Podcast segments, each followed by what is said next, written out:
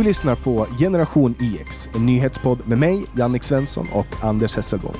Den här podden presenteras och produceras av tidningen Bulletin. Om du vill vara först med att höra nya avsnitt av Generation IX får du tillgång till dessa genom att bli pluskund på bulletin.nu. Då får du samtidigt tillgång till allt premiummaterial och alla Bulletins poddar före alla andra.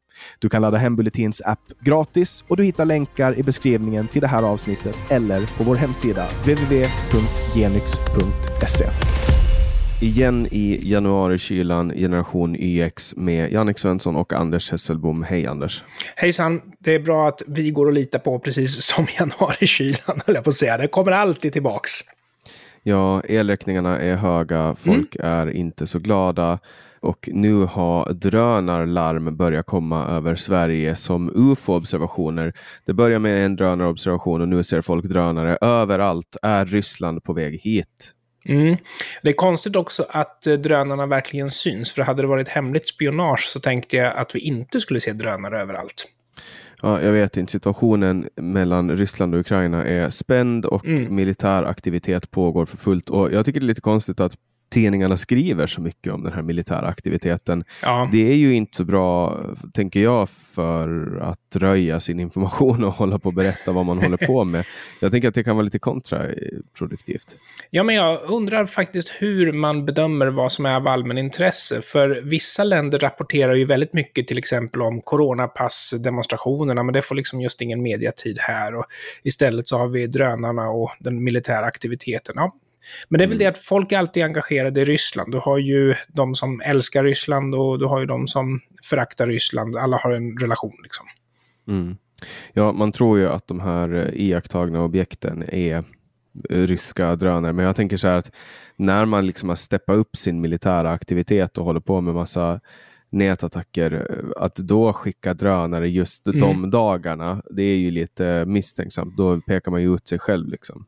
Ja, och sen så undrar jag, vad är det man ska se? Är det hur mycket aktivitet det är på de här platserna? För de skulle ju faktiskt rent krast kunna gå in på Lantmäteriets hemsida och ladda ner de här bilderna. Jag tror inte att skyddsobjekt finns på Lantmäteriets hemsida. Eh, jag tror att de gör det, förstår du. Jag tror att det är de internationella karttjänsterna som inte har dem. Eh, åtminstone så är det så att fler skyddsobjekt finns på Lantmäteriets sida. Mm, jag skulle bli jätteförvånad om det var så, men eh, jag vet faktiskt inte. Men eh, en sak som upprör väldigt många just nu är att eh, det var en eh, man som dömdes för våldtäkt mm. Eh, och eh, så fick han sitta häktad och sen fick han ett skadestånd på 840 000 kronor. Ja. Nu har ju SVT, de har ett program som heter Uppdrag granskning som visar att hans syriska pass hade en giltighetstid som inte stämmer överens med åldern som han mm. själv angett. Nu, nu eh, visar det sig att han här då har varit över 18 och han har varit under 18 när han blev dömd. Så nu kanske det här får ryckas upp igen och så kanske brottsoffret som egentligen borde ha fått 840 000 får lite rättvisa, tänker jag. Mm, ja, det är konstigt att man har en sån förakt mot våldtagna och en sån respekt ifrån våldtäktsmän i Sverige. Ja, självklart är det här provocerande. Och sen när det visar sig att det finns slarv kopplat till det här. Jag tycker att det här påminner om den gamla diskussionen om tjänstemannaansvar. För om, om den här tjänstemannen som har beviljat de här 840 000 kronorna gör det under risken av repressalier, alltså att hon kanske får en lönesänkning för felageranden och sånt där. Då tror jag att incitamentet att göra korrekta och kloka val är högre. Men som det är nu så Alltså, det är så mycket aktivism inom svenska myndigheter och jag tror att det här är ett exempel på det. Därför att även om han vore minderårig och har suttit för länge så är ju 840 000 kronor i överkant. Så det här finns ju ett personligt, en personlig motivation för den här tjänstemannen att ge den kriminella pengar. Mm. Det var alltså det Uppdrag granskning fann, alltså hovrätten ändrade sin åldersbedömning till att han var minderårig. Och, och, det var tack vare det här då som han fick 840 000 kronor. Och eh, han dömdes då för två våldtäkter och avtjänade sitt straff som vuxen. Eh, mm. Men sen presenterade han nya bevis och beviljades resning och, och, det var då de ändrade. Och det var alltså det var brister i bevisen. Det var ett pass med den här, som jag sa då, och sen då en familjebok utan foto på den här gärningsmannen och sen ett födelsebevis som inte går att knyta till någon speci specifik person. Det verkar ju ha upp, upp uppdagas någon form av eh, specifik nisch för jurister att hjälpa folk att skriva ner sin ålder i Sverige. Mm. Det är mm. många som har, som har lyckats få fördelar eh, på, genom, att, genom, att, alltså genom att man skapar de här incitamenten för, för folk att eh, låtsas vara minderåriga så har man ju skapat en helt ny kategori av brott som kanske inte är så jättebrottsligt. För jag vet inte, finns det, är det hårda straff för de här sakerna? Att ljuga om sin ålder tror jag väl inte är något straff på, utan det är väl snarare så att man får fördelar som man inte ska ha. Jag tror dessutom, och nu måste jag själv vara lite försiktig här, men jag tror dessutom att du inte har någon rätt att kräva tillbaka pengarna som är utbetalda. Staten? Staten, ja. Alltså om det är så, då är det ju helt otroligt. Och jag måste säga pass där, men jag har för mig att det är någonting sånt där att staten måste stå på den fot som är mest fördelaktig för medborgaren. Att det finns en sån regel som det här faller tillbaks på. Och om det är så att man har gett en eh, medborgare en orätt fördel så måste man stå för den. Ja, det återstår att se. Det låter fruktansvärt i alla fall. Ja, men jag tror att det är så. Jag är ja. nästan säker. Ja, SVT har ju varit lite på gång nu och de kostar ganska mycket och nu har de gjort ytterligare ett avslöjande. De har avslöjat att medarbetare som har slutat på Systembolaget har fått skriva över eh, eller skriva under överenskommelser om att inte uttala sig nedvärderande om bolaget. Mm. Eh, det här var ju någonting som först Systembolaget eh, tillbakavisa ordentligt men som de sen kröp till korset och konstaterade att jo, så här var det. Mm. Uh, och sen är det andra källor då som uppger för SVT att uh, de här medarbetarundersökningarna som, som Systembolaget gör uh, inte går att lita på. Nej, de efterforskar ju på vem som har sagt någonting dåligt. Så eh, det är liksom tryggast att bara säga att allting är bra där. Och eh, det här är ju genomgående när det gäller statligt finansierad forskning, att där har man ju först en slutsats och så ger man pengar till den som kan komma fram till slutsatsen. Medan riktig forskning funkar ju inte så, utan då tittar man på datat och så drar man en slutsats utifrån det. Men här är det ju läge att tipsa om eh, Mattias Svenssons bok om om det svenska alkoholmonopolet. Så roligt ska vi inte ha det. Där han genomgående visar hur forskare som inte kommer fram till korrekta slutsatser aldrig mer får ett jobb av Systembolaget. Medan forskare som är hörsamma på vad Systembolaget vill ha sagt, de får uppdrag på uppdrag på uppdrag från Systembolaget. Mm. Ja, vi vet ju redan att uh, Systembolaget som uh, gör en stor grej av att de inte marknadsför sig, marknadsför sig. Men här är lite röster om medarbetarenkäten. Då. Citat. Då ringer en högre chef och med hotfull ton. Jag vet att du satt en etta, lägsbetyg, på mig och då vet man att man har ett helvete framför sig. ja, ja det är ju bra personalpolitik liksom. Ja, det är staten i ett nötskal. Men här har vi SVT som granskar systembolag. Eh, staten granskar staten. Ja, får jag bara kommentera det? Jag skulle ju säga att Sveriges Television är ju inte världens mest felfria bolag det heller, utan Sveriges Television lider ju också väldigt hårt av att vara statliga. Och de har väldigt mycket liksom tung administration, påtryckning på vad man får och inte får säga och sådana saker. Och det här tror jag till exempel Aron Flam har tagit upp när han gjorde Folkets främsta företrädare åt SVT. Att det var väldigt tydligt vad man absolut inte får skoja om. Och regeringen är ju en sån sak. Mm. Ja, och det händer ju ganska mycket dåligheter även inom regeringen. nu har ju Hala Hallengren, eh, socialminister Lena Hallengren, blivit eh, KU-anmäld för att hon eh, mm. har motarbetat Coronakommissionens arbete. Och det är alltså då 149 möten som inte har protokollförts angående Corona. Och nu går det inte att hitta protokoll om man har begärt ut minnesanteckningar och det får man inte inte. Eh, det här är alltså den största krisen som har skett sedan typ andra världskriget och Eh, man har inte protokollfört mötena. Alla vet ju att eh, Sverige har hanterat coronasituationen på ett icke föredömligt sätt och nu när den ska granskas, då vill man inte ge ut information och det här är ju uppseendeväckande. Jag har ju respekt för eh, hållningen från regeringen att vi har gjort vårt bästa och att det blev ganska bra. Sen kan ju vi som tittar på det utifrån säga att ja, men det blev inte tillräckligt bra. Men jag har respekt för det. Jag har också respekt för hållningen att man inte vill samarbeta med en kommission. Jag kan förstå det, man kanske inte tycker att det behövs. Men kombinationen av de här två, alltså vi har skött oss bra och vi vill inte samarbeta med kommissionen, de två skaver. Om det är så att man erkänner, okej okay, det här gick inte så bra som vi hade hoppats, då är det ganska naturligt att man inte heller vill samarbeta med kommissionen, för de har ju redan erkänt. Mm. Men just ja. den här kombinationen av att säga att man är jätteduktig men att man inte vill samarbeta, den har jag svårt att förstå. Mm, nej men det är, alltså, det är klart att Socialdemokraterna, alltså, sku, jag, jag, vi vet ju redan att de har hållit på att ändra på hemsidan, de har tagit bort texter mm. och, och, de har varit allmänt mygliga och bedragliga i de här situationerna eh, som har med corona att göra och de har inte velat visa, de har gärna framhävt sig själva och de har gärna skapat egna taktiker som inte har visat sig att funka så bra. Och, uh, ja, men, men alltså, man, Ja, ursäkta att jag avbröt dig, men jag skulle säga när du säger att det har med corona att göra, att det är där de har varit mygliga. Jag menar, ta en sån här grej som när Morgan Johansson säger att ja, men nu har vi tillsatt 500 nya poliser och det visar sig vara drygt 100. Det är ju inte att det är för få som är det största problemet, utan det är ju att han säger saker som inte är sanna. Medan regeringsanhängare verkar tycka att de verkar nästan bli lite förvirrade av att inte bli ljugna för. De hade snarare kunnat tycka att det var ännu bättre om man hade sagt att de hade tillsatt tusen poliser fast det bara var hundra. Liksom. Och jag tror att det jag har problem med är det generella ljugandet och myglandet. Jag skulle ha större respekt för Socialdemokraterna om de betraktade mig som en eh, fullvärdig medborgare som kan hantera sanningen. Mm. Ja, och eh, full, fullvärdiga medborgare i Finland med hembygdsrätt på Åland fick se någonting roligt. Eller roligt, roligt, jag vet inte om det är så roligt, men det var en rolig nyhet i alla fall. Eh, här i dagarna så det finns i min hemstad eh, där jag kommer ifrån i Mariehamn en elektronisk anslagstavla som mm. visar tider uh, för avgångar för bussar.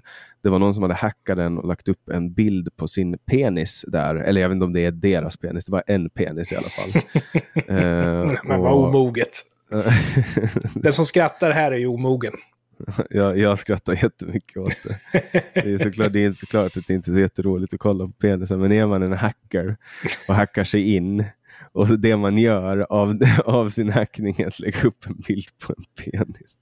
Av allt man skulle kunna göra. Man skulle kunna skänka pengar till Rädda Barnen. Man skulle kunna rädda klimatet. Men nej, det ska vara en penisbild. Ja, ja. Ja, jag tyckte det var lite roligt. Det har varit, det, det, det, jag fick ett gott skratt åt det. Eh, en annan sak som är ganska stor eh, i världen det är att Microsoft som är ett av världens mest välmående företag eh, köper Activision Blizzard.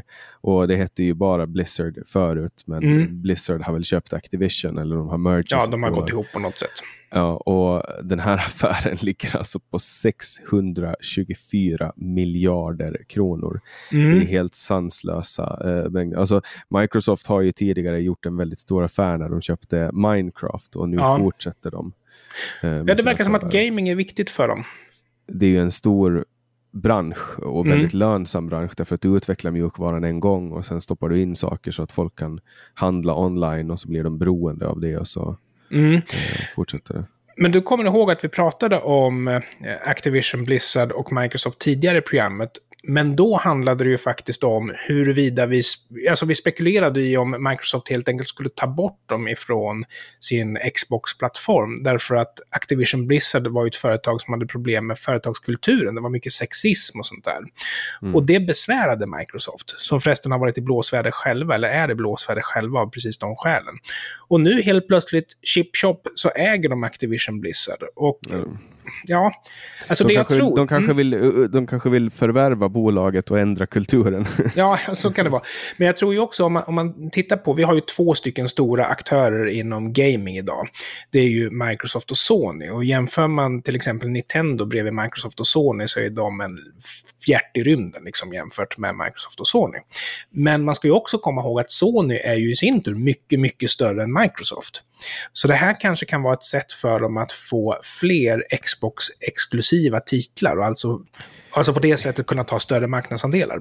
Ja, alltså Activision Blizzard är ju inte, åtminstone Blizzard är ju inte kända för sina konsolspel.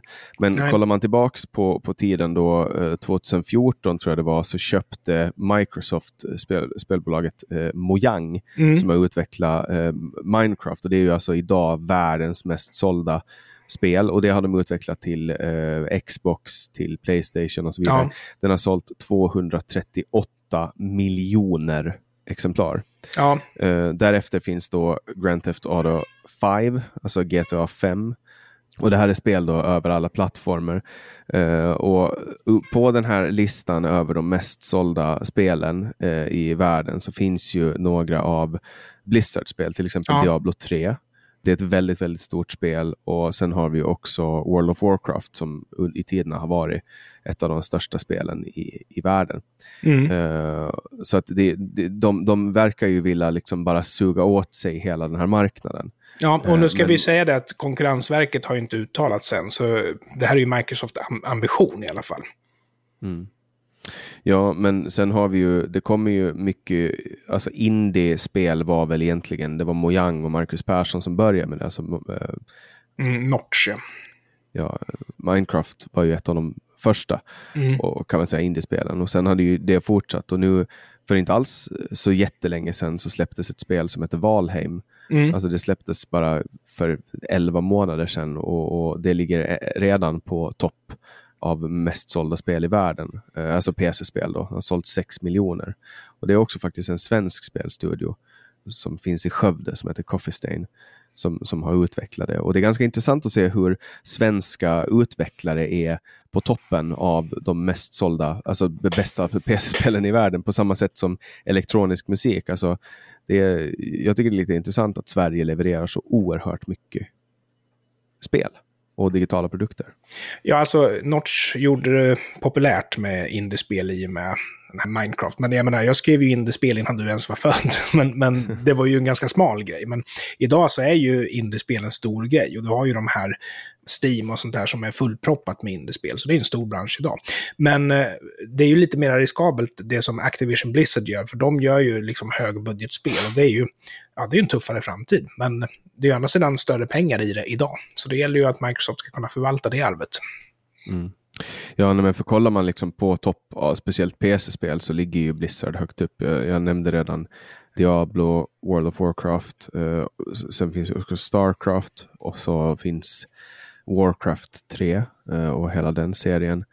Så att det är verkligen en helt annan kategori än vad, vad Blizzard har hållit på med förut. Och, och jag fattar att det är många som tycker att det här ämnet är tråkigt. Så jag tänker att vi dyker in i direkt i nästa ämne istället.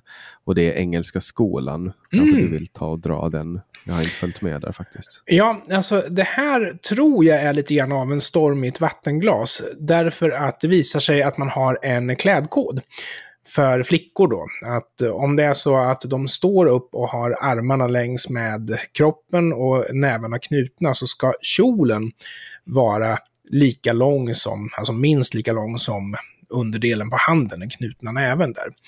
Och eh, när man gräver lite grann i det här så visade det ju sig att tydligen så hade man en incident där man tyckte att någon var för oklädd och eh, för att liksom kunna legitimera att skänka bort trikåer, för det är så man hanterar det här, till personen att ha på sig resten under, under skoldagen så var man ju tvungen att ha en policy och det var klädkoden här. Alltså, jag kan ju tycka att det är lite problematiskt därför att om du tänker att du jobbar på bank så är ju inte klädkoden du ska inte ha kort kort, utan klädkoden är ju du ska ha kostym.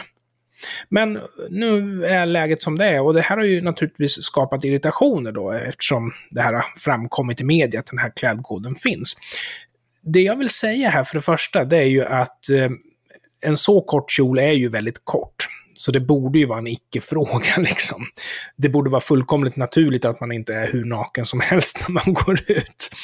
Och det andra som jag skulle vilja säga, det är ju att vi är ju rätt liksom vänligt inställda till klädkoder generellt sett.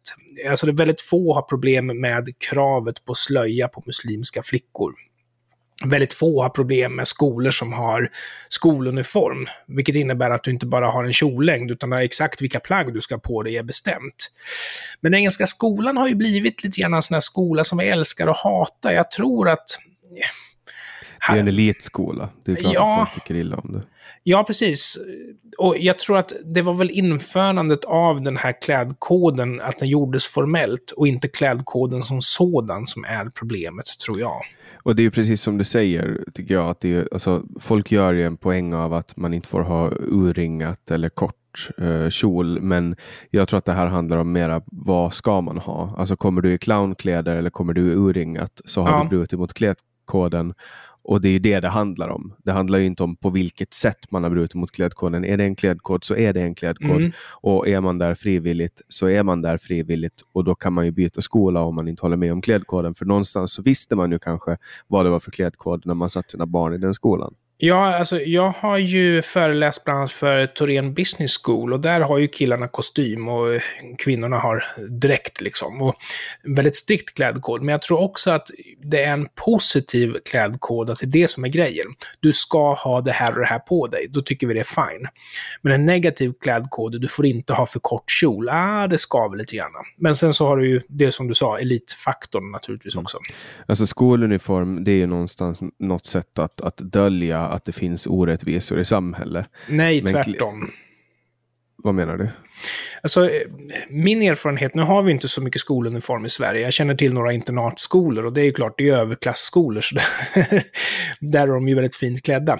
Men jag växte ju upp i England på eh, 80-talet och där är ju skoluniform ganska vanligt. Har du bott i England? Ja, min mamma jobbar som språklärare, så somrarna fick jag spendera där under större delen av 80-talet. Då. Vad kul, det hade jag ingen aning om. Ja, men det är jättekul. Det är en helt annan kultur. Och eh, det jag kan säga där, det är ju att eh, man berövar ju personer möjligheten att liksom gå till en billig butik och köpa kläder så att man kan vara hel och ren, när man säger att det är de här kläderna som du ska ha. Därför att det som händer, det är ju att fattiga barn, vilket det finns gott om i England, de har liksom en uppsättning urtvättad skoluniform. Medan rika ungar, de har liksom fem uppsättningar skoluniformer som de byter ganska ofta. Så klasskillnaderna blir väldigt tydliga när man jobbar med skoluniform. Genom att inte ha skoluniformen, då kan liksom fattiga barn få billiga kläder ifrån någon reabutik, medan rika barn kan åka till NK och handla svindyra märkeskläder. Men alla har liksom samma möjlighet att ändå vara hela och rena. Okej, Ja, för jag har hört eh, syf, alltså, jag har hört argument om att syftet med skoluniform är att jämna ut eh, klass, alltså synlighet av klassklyftor. Jag skulle snarare säga att det, det ty typiska är att det är överklassskolor som har skoluniform, skulle jag säga. Så min erfarenhet är helt annorlunda där. Mm. Det är ett borgerligt påfund. Liksom. Ja. Sen har du satt upp på listan också att under 2021 så var det mest studerade språket i appen Duolingo spanska för samtliga nordiska länder utom Sverige där det var svenska. ja, Det är lite intressant. Jag kan ju börja med att säga att spanska är ju ganska rimligt att det är det största språket folk vill läsa eftersom det är det näst största språket i världen vad jag förstår i alla fall Ja. efter kinesiska. och, men jag tror att det inte är det det handlar om, utan jag tror att det handlar om att finnar, danskar, norrmän och islänningar, de trånar efter en pension i Spanien. Det är ju det det handlar om. Medan svensken, ja, försöker ta sig fram i vardagen. Tror du det? Jag, jag, jag tänker att det rimliga är att, att eh, folk vill lära sig ett språk de kan använda på flest platser i, på jorden. Ja, Det, var jag, men det, det är bara vad jag resonerar eftersom spansk, spanska är ju världens näst största språk. Ja, och engelska kan vi ju redan och kinesiska är vi inte intresserade av och sådär. Så ja, och tysken är väl liksom, ja, nej, jag har inbillat mig att de, de vill fly till solen. Men jag tycker det är ganska fascinerande att vi läser vårt eget språk i det här landet. Vi har tillräckliga problem med det. Och det märks ju, tycker jag, på svengelskan som är på intåg. Liksom att vi gärna liksom direkt översätter ord och böjer utländska ord och så här. Så vi är kanske dåliga på vårt eget språk i Sverige. Ja, det, och det känns ju inte som att det är infödda svenskar som läser svenska. Det är väl snarare folk som har flyttat till Sverige som Mm. kanske läser på SFI. Det är Vi- vad jag tänker. Ja, vi har ju väldigt stor andel av befolkningen som har arabiska som sitt modersmål. Och det är klart, för att de ska liksom kunna ta sig fram i samhället så inser väl de att det är en fördel att bli ja, skicklig på svenska, på det inhemska språket. Mm. Sen har du också satt upp på listan att EU står i begrepp att införa könskrav i medlemsländers styrelse. Alltså är det, är det regeringar då eller? Mm. Eh, nej, utan det här är i privata bolag. Och den här diskussionen, den har ju förts även i Sverige, att vi ska ha kvotering på att en eh, bolagsstyrelse inte får vara för enkönad åt det ena hållet. Det får inte vara för mycket män. Men nu har den här eh, diskussionen börjat föras på EU-nivå, alltså på Europanivå att det ska finnas ett krav på att företag ska ha en jämn könsfördelning i sina styrelser.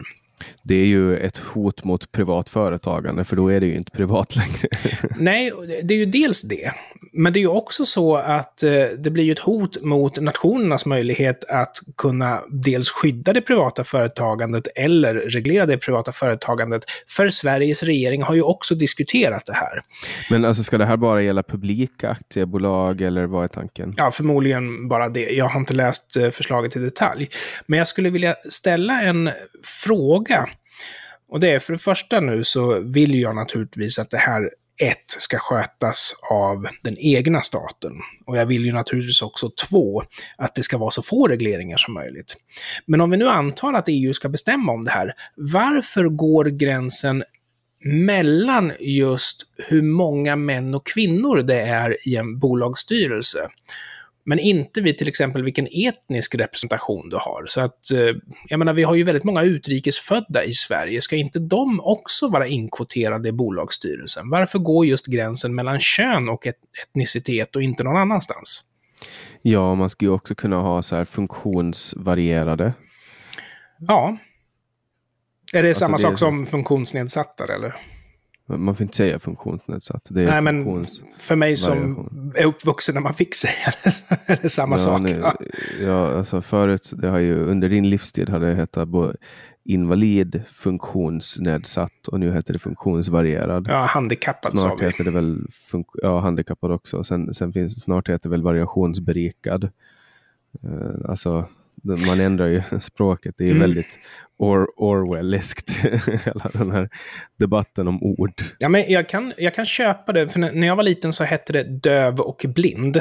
Nu heter det synskadad och hörselskadad. Och det kan jag faktiskt köpa av den anledning att den som är i princip blind kan ju ändå kanske i vissa fall skilja på mörkt och ljust och sådana här saker. Så blind är ett dåligt ord, liksom synskadad. Men mm. däremot när det gäller, alltså handikappade tycker jag annars är ett bra ord, för det säger ju någonting om vad det är. Att på grund av omständigheter så är jag handikappad i den här, den här situationen. Men det kan ju också vara så att jag inte förstår politiken i det här. För alltså när jag växte upp så var, vi hade ju integrerade särskolor och grejer. Så det här att växa upp med halta och lytta, det, det är liksom inget konstigt för mig. Och sen när jag träffade min fru så var ju ja, hennes mor då ordförande i det handikappades riksförbund för mig är det väldigt avdramatiserat, men jag kan ju tänka mig att den svenska medelklassen som i princip är skyddad från sånt här kan tycka att det är väldigt skrämmande och vill ha liksom ord med så hög status som möjligt för att inte stöta sig. Ja, alltså ordet invalid, det, det fattar man ju att, att man byter bort. Alltså tar det på engelskans invalid betyder ju ogiltig på ja. svenska. Och, och det kan ju också betyda, alltså det, det, det, är, inte, det är inte ett bra ord.